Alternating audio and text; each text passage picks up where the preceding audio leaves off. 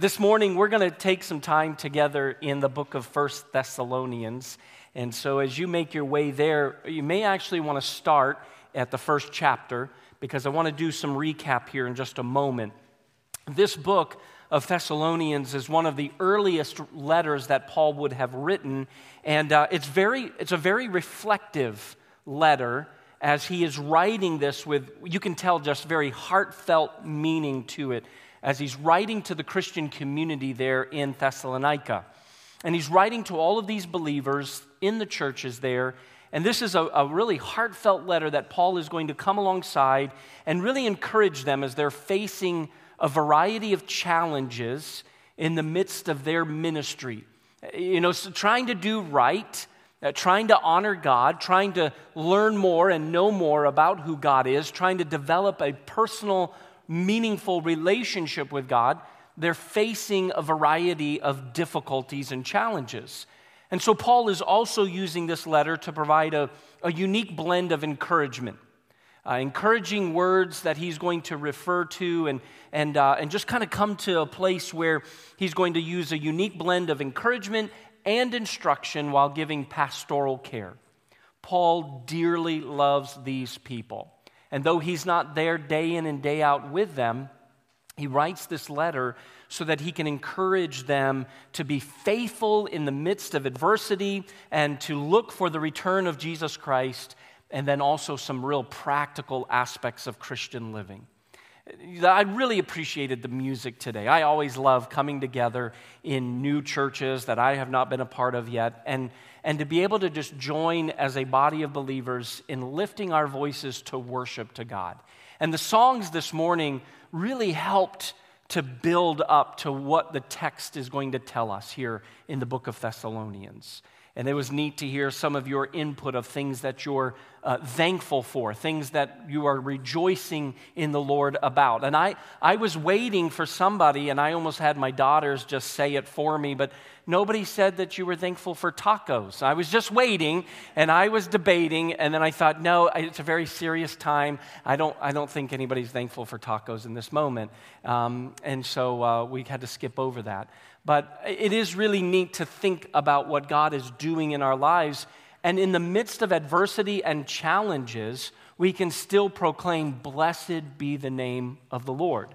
And that song was really a reflection on even Job's life and all that Job faced and having it all and losing it all and coming to a place where he said, All that I had was of God. And I returned to him with nothing except for the very life that he has given me. And in all of that, he could say, Blessed be the name of the Lord. And so this truth carries on throughout the Bible. And Paul is going to reference even that idea. His remarks on their faith and example to many start right at the beginning of the letter. Would you look with me at 1 Thessalonians 1? I want to read the first seven verses of this letter, a typical greeting of Paul as he would write these letters all throughout the New Testament. And he says, Paul, Silvanus, that's Silas, and Timothy to the church of the Thessalonians in God the Father of our Lord Jesus Christ, grace to you and peace. Okay, so a very normal greeting. We would probably bring it to dear so and so. That's our typical greeting. He's got his typical greeting. We give thanks to God always for all of you, constantly mentioning you in our prayers. So these were very dear people to Paul, to the point where he's referencing them by name in prayer consistently to God in an attitude of gratitude. And then he says in verse 4 For we know, brothers, loved by God, that he has chosen you because our gospel came to you not only in word, but also in power and in the Holy Spirit and with full conviction. You know what kind of men we proved to be among you for your sake, and you became imitators of us and of the Lord. For you received the word in much affliction with the joy of the Holy Spirit, so that you became an example to all believers. Now, in chapter number two, Paul is going to continue his writing of this letter, and he reviews his relationship with the people there in Thessalonica. In verse number two of chapter two, he says, But though we had already suffered and been shamefully treated at Philippi, as you know, we had boldness in our God to declare to you the gospel of God in the midst of much conflict. Now, we would know that there was conflict there not only in Philippi, but also in Thessalonica when they first came and, and when they were first developing and planting the church and reaching people with the gospel. They faced a ton of conflict. You can see that in Acts 17. But in verse number three, he continues with his letter to the church there in Thessalonica, and he says, For our appeal does not spring from error or impurity or any attempt to deceive. This was not any man made belief system. This was not for the lifting up of Paul or Silas or even Timothy. This was not for them to look good. This was not done in any man made way, but just in verse 4 as we have been approved by God to be entrusted with the gospel, so we speak, not to please man, but to please God who tests our hearts. You see, Christians here today, we have been entrusted with that gospel message that we are to tell. And we know the gospel message is offensive, it's abrasive, it's hard for some people to see the accountability that is there, that, that there's a greater being that I am in, in, in, in, in, in I, I need to have this answer to. There's a greater being that, that has a rule over all creation. And so that gospel message is something that we must take and proclaim. And as we've been entrusted, that's what Paul did to those in Thessalonica. And then in chapter 3, Paul is encouraged by Timothy's report about the Thessalonians. Because he says in verse number 4 of chapter 3 For when we were with you, we kept telling you beforehand that we were to suffer affliction, just as it has come to pass, and just as you know.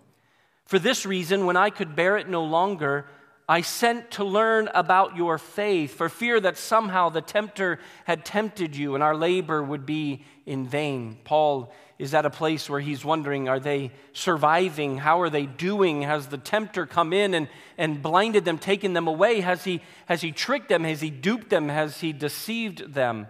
And these Christians, though, would not lose their eternal security in salvation, they, Paul was concerned that they had wandered away from the faith. And so Paul writes this, and dear Timothy brings report back. And in verse number six, but now that Timothy has come to us from you and has brought us the good news of your faith and love, and reported that you always remember us kindly and long to see us as we long to see you.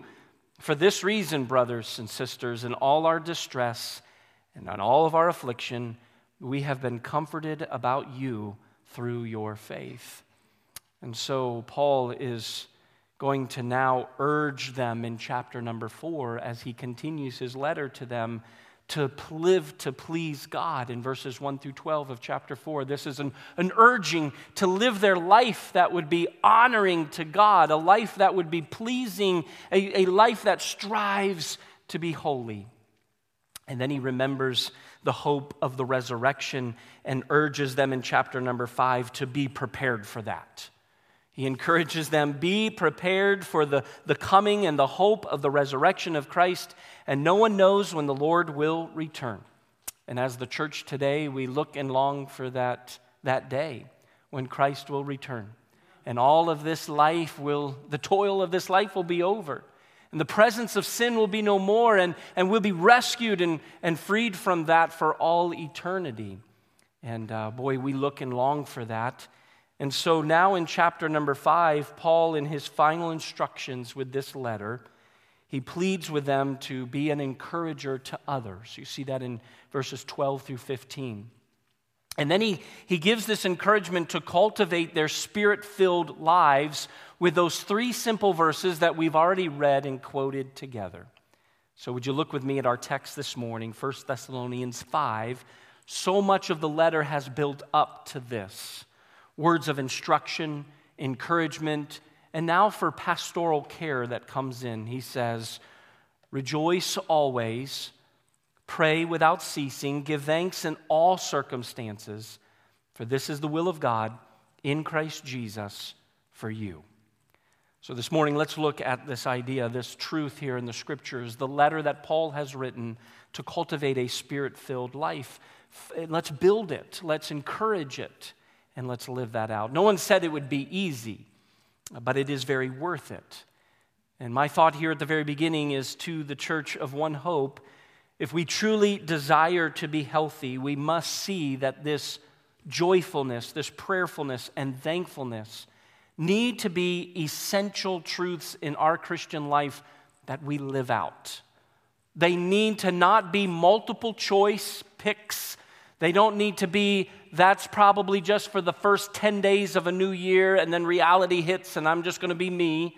No, this becomes essential parts of the Christian journey this rejoicing, this prayerfulness, and this thankfulness. And so the points here this morning Uh, they're not complicated or very creative. You've already seen them in your notes. You're like, is this copy and paste? He just took the text, right? These are not creative points. And I'm sorry about that. But let's just see what the Bible says with these three simple points. In verse 16, rejoice always. And I love what Paul does here with his decision under the inspiration of God to use the absolute word of always. Now, we need to be careful in our relationships here on earth that we don't use such absolute terms or absolute words in our relationships because sometimes when we do, it gets us in a little bit of friction, a little bit of trouble. Like, you know, a husband and wife, when they use the word always or all the time or every time or everyone, we say to our spouse, You do that every time. I'm like, really? Do I do that every time? I mean, is that just all you're remembering? Is that I do it always, every time? Or maybe we say to our kids, you always try to get away with this. Now, some of you are thinking, yes, they do. They always try to get away with this. And we use these absolute terms. There may have been that one time when they didn't, all right? And so they're going to remember that. We need to as well. Or maybe we say to someone, everyone, everyone thinks this about you. And these are all words of exaggeration and they're very dramatic. But Paul is neither of these things. He's not being exaggerative or dramatic because he's being realistic here. He should know what it means to rejoice always. He knows what it means to live a life of affliction and difficulty. He knows what it means to rejoice always. Do you remember in chapter number two of this letter when he said, We had already suffered and been shamefully treated at Philippi? You remember the story. They had faced tribulation and trials, persecution. He's referencing back to he and Silas when they were thrown into prison unjustly. They were thrown into prison. The people of Philippi didn't like what they were doing, and they had actually just healed a young woman who was demon possessed. And as they brought healing to her, freed her from this oppression and this involvement, now they are being thrown into prison. And they're there in prison and they're facing being beaten, they're facing bad circumstances. And in their mind, maybe they're thinking, like, we're just doing what God's called us to do. God has called us to Philippi in this moment to reach people with the truth of the gospel and we're doing God's will, we're doing God's work, we're doing it God's way, and we're seeing great things come from it, and now opposition we face, and that opposition gets us beaten and thrown into prison? Well, when we see this, we would find that they, in those moments, chose to rejoice always. In Acts chapter 16 is the story as it unfolds in verses 22 through 27 they were beaten and imprisoned. And do you remember their response? With midnight snoring. No, that's your husband, all right? With midnight praises, singing, rejoicing. I mean, I would think to walk into that prison area that night and to hear Paul and Silas complaining to one another about their circumstances, like that's, that's what we do. I mean, I'm complaining this morning because it's freezing outside. But I'm going to get back to Florida this week and I'm going to be like, why can't it be cold? It's winter. Why is it 75 degrees? We always find something to complain about. It seems that in our life, we're never content and satisfied.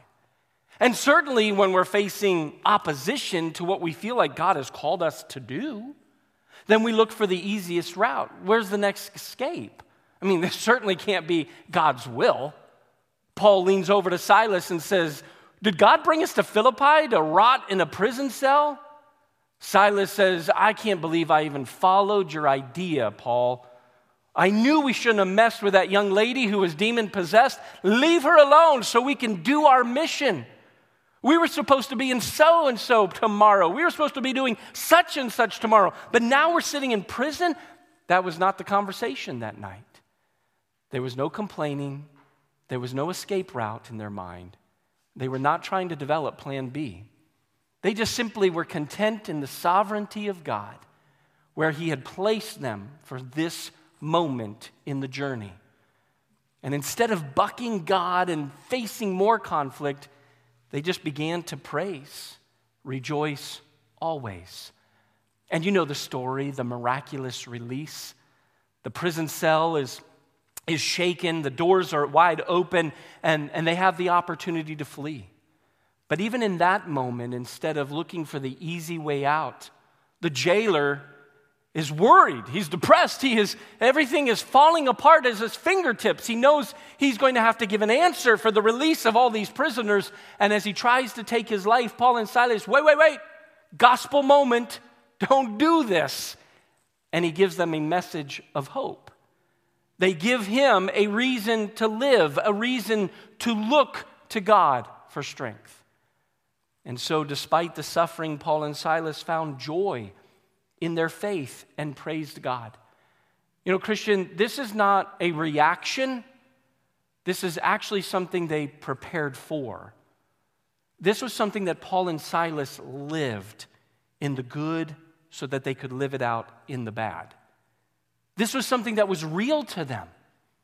This was not a prayer daily God, don't lead us into conflict. Don't lead us into problems. Don't bring afflictions or, or issues into my life. That's not what I need right now. That's not what I want right now. No, that wasn't their preparation. They were always rejoicing so that when conflict came, or issues came, or afflictions came, they were just doing what became natural for them. The church at Philippi became a church of great influence because of their reaction. So, not only did you have this young lady who was demon possessed, who had been rescued and redeemed by the gospel, and now a converted young lady who becomes a part of the church at Philippi, now you have the jailer who's going to commit suicide, and the gospel just penetrates his heart, changes his direction. He gets saved, and all of his house.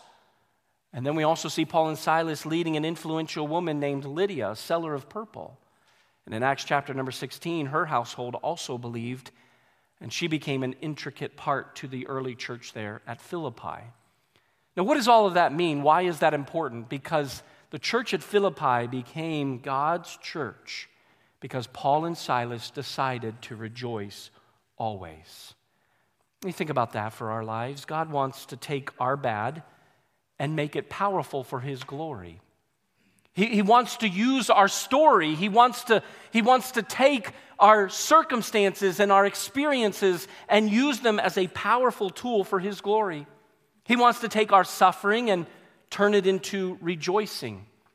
And ultimately, He wants the gospel message to be clear through how we respond to life's messy moments.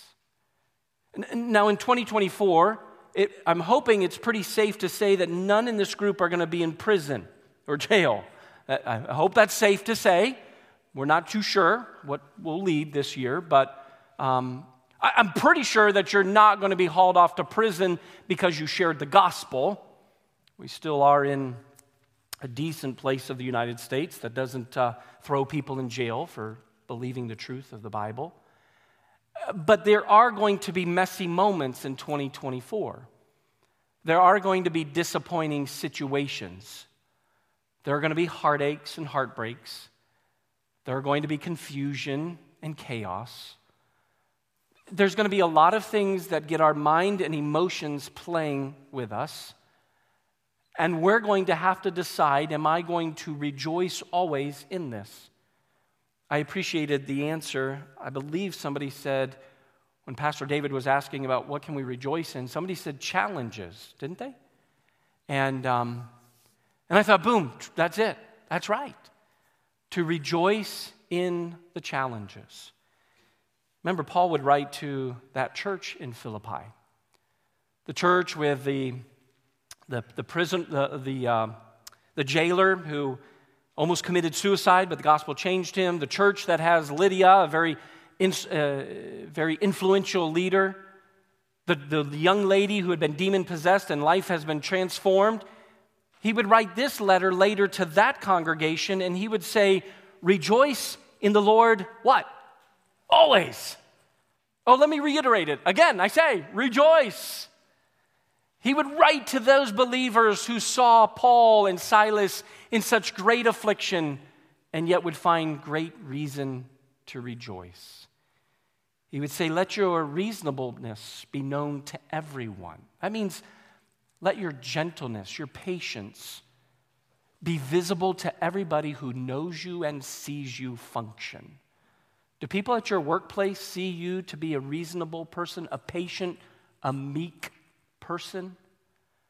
Or do people in your sphere of influence, whether it's on your college campus, at your university, or in your workplace, or in your family, or in your hangouts, or with your hobbies, do they see you as a hothead? Do they see you as a fast trigger? Do they see you as somebody that's always uh, got conflict in your life? You're, you're talking about the manager, the boss, the employer, the owner. You're talking about the professor or the leadership, or you're, you're just talking about people because you just have a problem. Everybody rubs you wrong, and you just have conflict in your life. And Paul would say to us through that letter of Philippians is that let, let people around you see your gentleness. Let them see your patience function in this way. Then he would say, Do not be anxious about anything, but in, in everything by prayer and supplication, with thanksgiving, let your requests be made known unto God. And the peace of God, which surpasses all understanding, will guard your heart and your mind through Jesus Christ. That's a key is that our heart and mind would be guarded because of Jesus Christ and his active work in your life. That's experiencing God. And that prayer is so key, and that's what Paul would even continue in his letter to the uh, Thessalonians. He would say, Pray constantly, verse 17. This pray without ceasing. Now, um, last week we were traveling from Florida to Indiana, and we stopped for a brief moment in Georgia where we spent 11 years of our life. And so we got off on Highway 80 and headed west to a little town called Lizella. And that's where Natalie and I had bought our first house back in 2003. And uh, right out front of that house, we loved it because there were these cherry blossom trees. And the cherry blossom trees would blossom every, uh, every spring. Beautiful, those pink, vibrant blossoms. And we would just get pictures and we would hope that it would stay that way for a long time.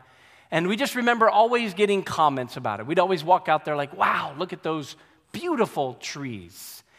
And when you think about a tree and this idea of prayer, the tree's roots represent our connection to God through prayer while its branches symbolize the blessings, the things that are visible. The roots, the connection through prayer, the branches become the symbol of the blessings that God gives to us through our faithful communication with Him. Uh, let's talk for just a moment. What are those branches of blessing that come into our life because of the roots that are connected in communication with God? Communication with God brings healthy branches. What do those branches look like? I mean, Paul told us that peace comes from one of them. Because of good communication and connection with God in prayer, we'll experience peace that guards our mind and our heart through Christ Jesus. What's something else? Would you just say it? What else do we experience because of communication with God? Joy. joy. Yeah, joy is definitely one. Patience. Patience, another blessing. What is it? Thankfulness, yep. Stability, that's a, that's a key blessing that comes with our communication with God. Anything else that you can think of? Yes, all of those, right? I didn't hear. Yeah. Comfort. Ooh, that's a good one. Yep, comfort. Somebody had one over here? Discipline. Discipline. Yeah, self discipline in our life becomes, that helps us with our focus, doesn't it? Yeah. Uh, good. So these blessings come and they're clear that they are, that they are visible not only to us but to others. because of a close communication and relationship with God in that conversation, in that prayer. When somebody says, Now look at that beautiful tree, like they would about those cherry blossom trees, they probably didn't think twice about the healthy root system. I never had anybody come to our house in Lizella, get out of the car and be like, wow, look at those beautiful cherry blossom trees. Now, look, I, I think you've got a really good root system here for those trees. I bet they're getting a lot of uh, fertil, fertilization. I, I think you're, you're trimming them well. I think this is really good. No, nobody commented on that. They just commented on the evidence of what was taking place. Now, when it starts to die, they realize that something is bad is happening with the root system. Well, where are the cherry blossoms? How come it's not uh, fruitful? Why, why isn't it beautiful? What, what's going on here? As I said, we drove by it last week, and to our surprise, the four trees had been cut down. I'm like, what, what did they do? What have they done? And I, I didn't have the heart to knock on the door and investigate, but I'm sure it must have been because they died. I mean, nobody cuts down a cherry blossom tree unless there's a problem. But the reality is, is when we see these trees, what an example that is, an illustration of the healthy branches producing something that is visible because of the healthy connection with the root system. And so, in our own Christian life, our prayer life is a, a true representation of our connection and communion with God. I remember as a kid looking at this verse and thinking, pray without ceasing. And I would always look for the escape route to this verse. Well, it doesn't mean pray all day. I mean, as a kid, I would say you can't just walk around with your head bowed and eyes closed, running into people and running into walls. And as a Christian kid, I was always thinking, oh, there's got to, this, this doesn't mean something. This just means, you know, try to pray regularly. But I honestly believe here that this is a very natural response that Paul is saying is to stop and pray. It should become something as a very normal part of our day, a very normal part of our life. Yeah, we have the moments set aside for clear communication with God, but then it carries on into our day. Some of you are praying right now. I hope this guy stays on time. Like, we're ready, okay? I've got donuts to eat and coffee to drink, all right? And so we're just constantly in prayer, thoughtful prayers. The idea is stop and pray. If you need wisdom, stop and pray. You need a response to a situation, stop and pray. You need help, stop and pray. Now we understand we can, as Christians, we can pray with our eyes open, our heads up. We can be driving down the road. You don't have to stop in the middle of your class and tell your professor, wait, don't teach anymore. I need to stand and pray to the Almighty God. Would you all join me, please, as we pray? Now that's disruptive.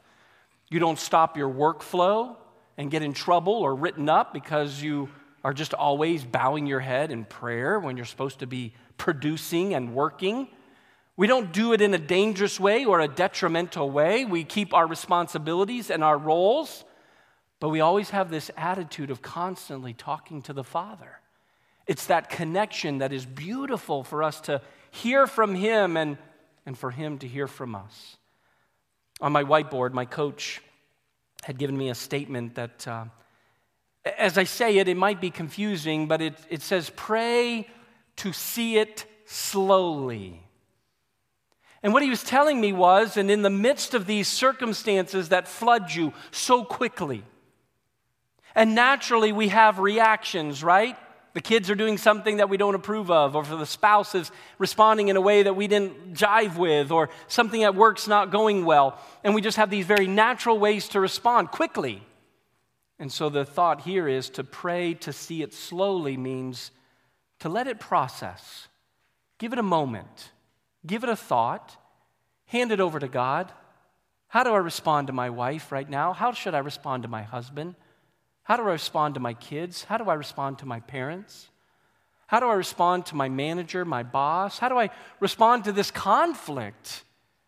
I'm being asked to do something that just doesn't jive right. So, God, I need to, instead of just barking and biting, I need to just pray to see it slowly.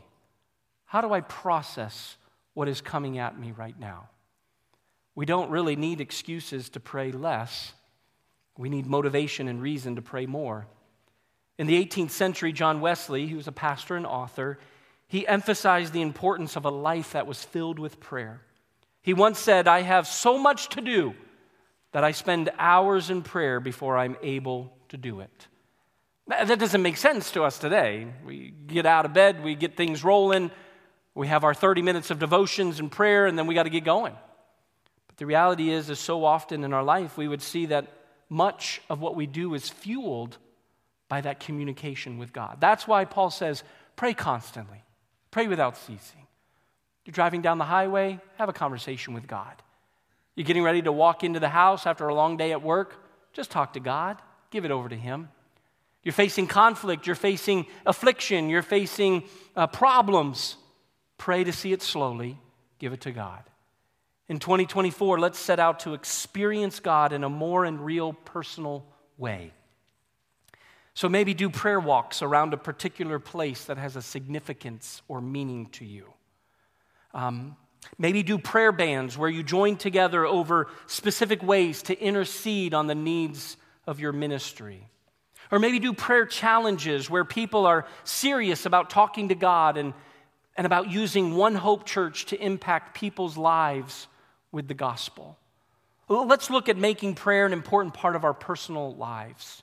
And let's connect with God in a very fervent and passionate way.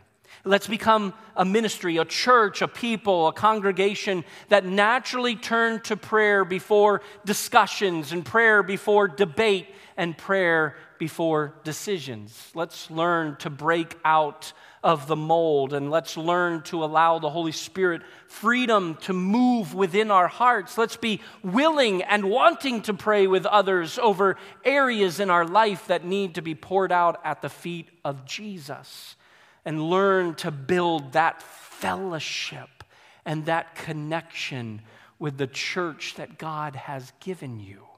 And look for that accountability. Look for that, that beautiful relationship in community with the church that God has planted you in.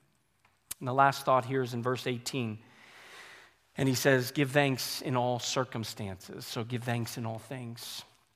And who likes a, a good sandwich? Anybody like you're just a you're a Dagwood kind of sandwich? I don't know if anybody knows Dagwood. That's like an old comic. And he was just known for building the biggest and best sandwich. Now, if I were going to build a sandwich today, I'd like a peanut butter and jelly sandwich. Anybody with me on peanut butter and jelly? Okay, just one. Okay, um, maybe a turkey and cheese, or maybe you like you go to those sub shops and they just build the sandwich. And and this is a sandwich here because what Paul has done in these three simple verses is he's brought rejoicing and thanksgiving and put those as the bookend to a very key piece of prayer. And Christians are to be marked by thanksgiving because being unthankful is the very essence of the unregenerated heart. The unsaved aren't thankful. Well, they have thankfulness within them. But you just think about it. We could have sat here for 20 to 30 minutes when Pastor David said, What do we rejoice God about? And there are things rattling off in your head. You're like, just give me a piece of paper, I'll write 20 down real fast. And some of you were able to say them out loud because you don't mind speaking in front of people, and others were like, please don't look at me, I don't want to answer, okay? And you're just like, I'm going to keep it to myself. I am thankful, I am rejoicing, but it's for me, okay? And, um, and when he says here, in all circumstances, in the Greek, it refers to all that occurs in our life. And I, I can appreciate the clarity of the word circumstances. Because circumstances really just represents everything about us, every circumstance that we face.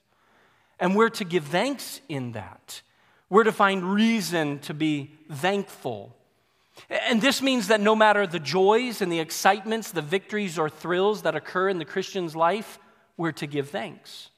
But it also means that no matter the struggles, the trials, the tests, or difficulties, we are to give thanks. It is spiritually abnormal for Christians to be unthankful. So we have this thing built in us by the Holy Spirit. And the Holy Spirit gives us the ability to find gratitude, to experience gratitude. And when the early church would meet, one of their main purposes was to give thanks to God. Read throughout the New Testament, you would see even in the book of Acts so much gratitude and thanksgiving by the early church Paul, in his writings, would give gratitude and thanks to the people that he was writing to. He would give thanks for the grace and mercy that has been experienced. But notice the last part of this verse Paul's statement For this is the will of God in Christ Jesus for you. I see this attaching to all three commands in this passage. In Christ Jesus, we should express constant joy, constant prayer, and constant thanksgiving. In Romans chapter 5, you'll find that there is Paul writing to the Romans with the idea and purpose of rejoicing in hope, rejoicing in suffering or afflictions, and to rejoice in God. And the Romans would have understood this need in their own lives because of the conflicts and difficulties they were facing. And so today, this will of God for us is that we would find reason to give thanks in all things, in all circumstances. And the true gratitude in all circumstances is a choice.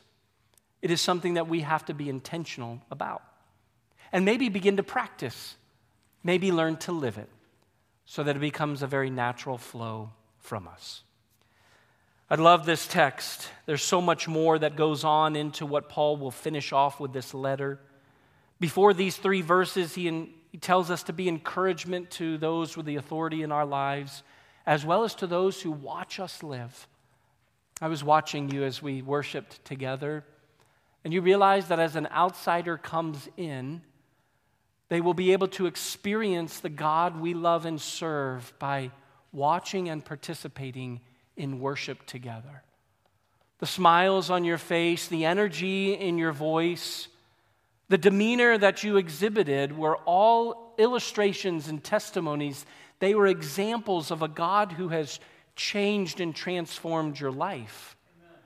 If you just come in and then go through routine with a frown on your face, like this is the dumbest and boring thing in my life, then your testimony is one of no change, of nothing excitement, of no life that is alive. And so we don't want to put on a fake, like this facade. We don't want to pretend. We don't want to come in and, and do everything that so people around us think everything's great in our life. There are times in our life where we're distressed.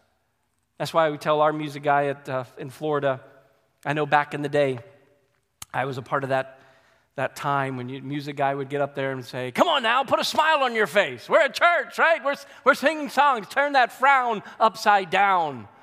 But the reality is, and Kim referenced it, there is lamenting in our life at times. Like there is reason to, to be heavy laden.